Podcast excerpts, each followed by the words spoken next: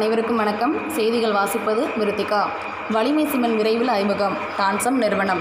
தமிழக அரசின் டான்சம் நிறுவனம் வலிமை என்ற பெயரில் புதிய சிமெண்டை ஓரிரு வாரங்களில் அறிமுகப்படுத்த உள்ளது.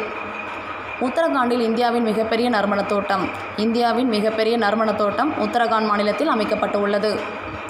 தரமற்ற முறையில் இனிப்பு காரம் தயாரிப்பு உணவு பாதுகாப்புத்துறை எச்சரிக்கை.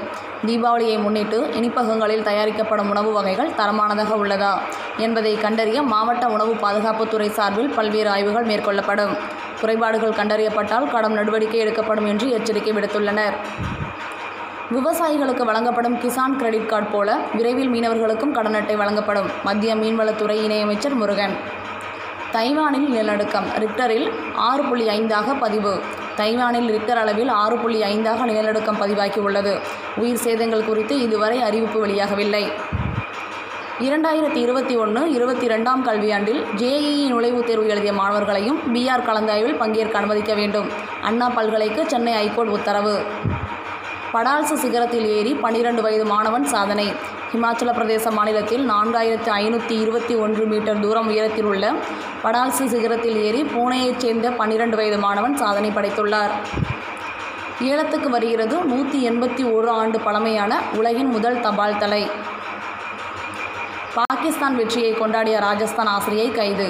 டி டுவெண்டி உலகக்கோப்பை கிரிக்கெட் போட்டியில் இந்தியாவுக்கு எதிராக நம் அண்டை நாடான பாகிஸ்தான் வென்றதை கொண்டாடிய ராஜஸ்தான் ஆசிரியை கைது செய்யப்பட்டுள்ளார். வடகொரியாவில் கடும் உணவு தட்டுப்பாடு குறைவாக சாப்பிட அதிபர் உத்தரவு. வடகொரியாவில் கடும் உணவு தட்டுப்பாடு நிலவுவதால் இரண்டாயிரத்தி இருபத்தி ஐந்தாம் ஆண்டு வரை நாட்டு மக்கள் குறைவாக சாப்பிட வேண்டும் என அதிபர் கிம் சாங் உன் உத்தரவிட்டுள்ளார்.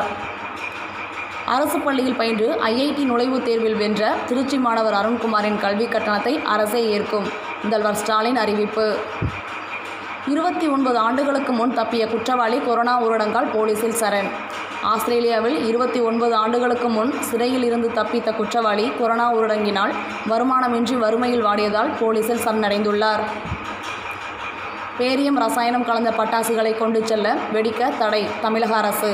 உச்சநீதிமன்றத்தில் தீர்ப்புகளை மீண்டும் வலியுறுத்தி தீபாவளியை முன்னிட்டு பிற நிகழ்ச்சிகளில் பேரியம் ரசாயனம் கலந்த பட்டாசுகளை கொண்டு செல்லவோ வெடிக்கவோ தடை செய்யப்பட்டுள்ளது என தமிழக அரசின் அறிக்கையில் தெரிவிக்கப்பட்டுள்ளது. பசுக்களை கட்டணமாக பெற்ற கல்லூரிக்கு வங்கி நிர்வாகம் சீல்.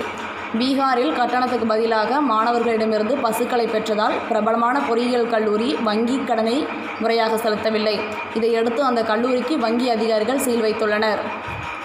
இத்துடன் இச்செய்திகள் நிறைவடைகின்றன. நன்றி.